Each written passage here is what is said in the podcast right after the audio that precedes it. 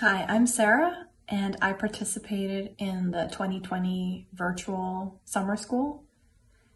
And what I liked best was that it provided this opportunity to step back from everyday PhD life and take a much more holistic, closer look at my PhD project from a sort of conceptual and outside view. All the assignments that you do throughout the week and the lectures and workshops really help to guide you in this direction, I feel.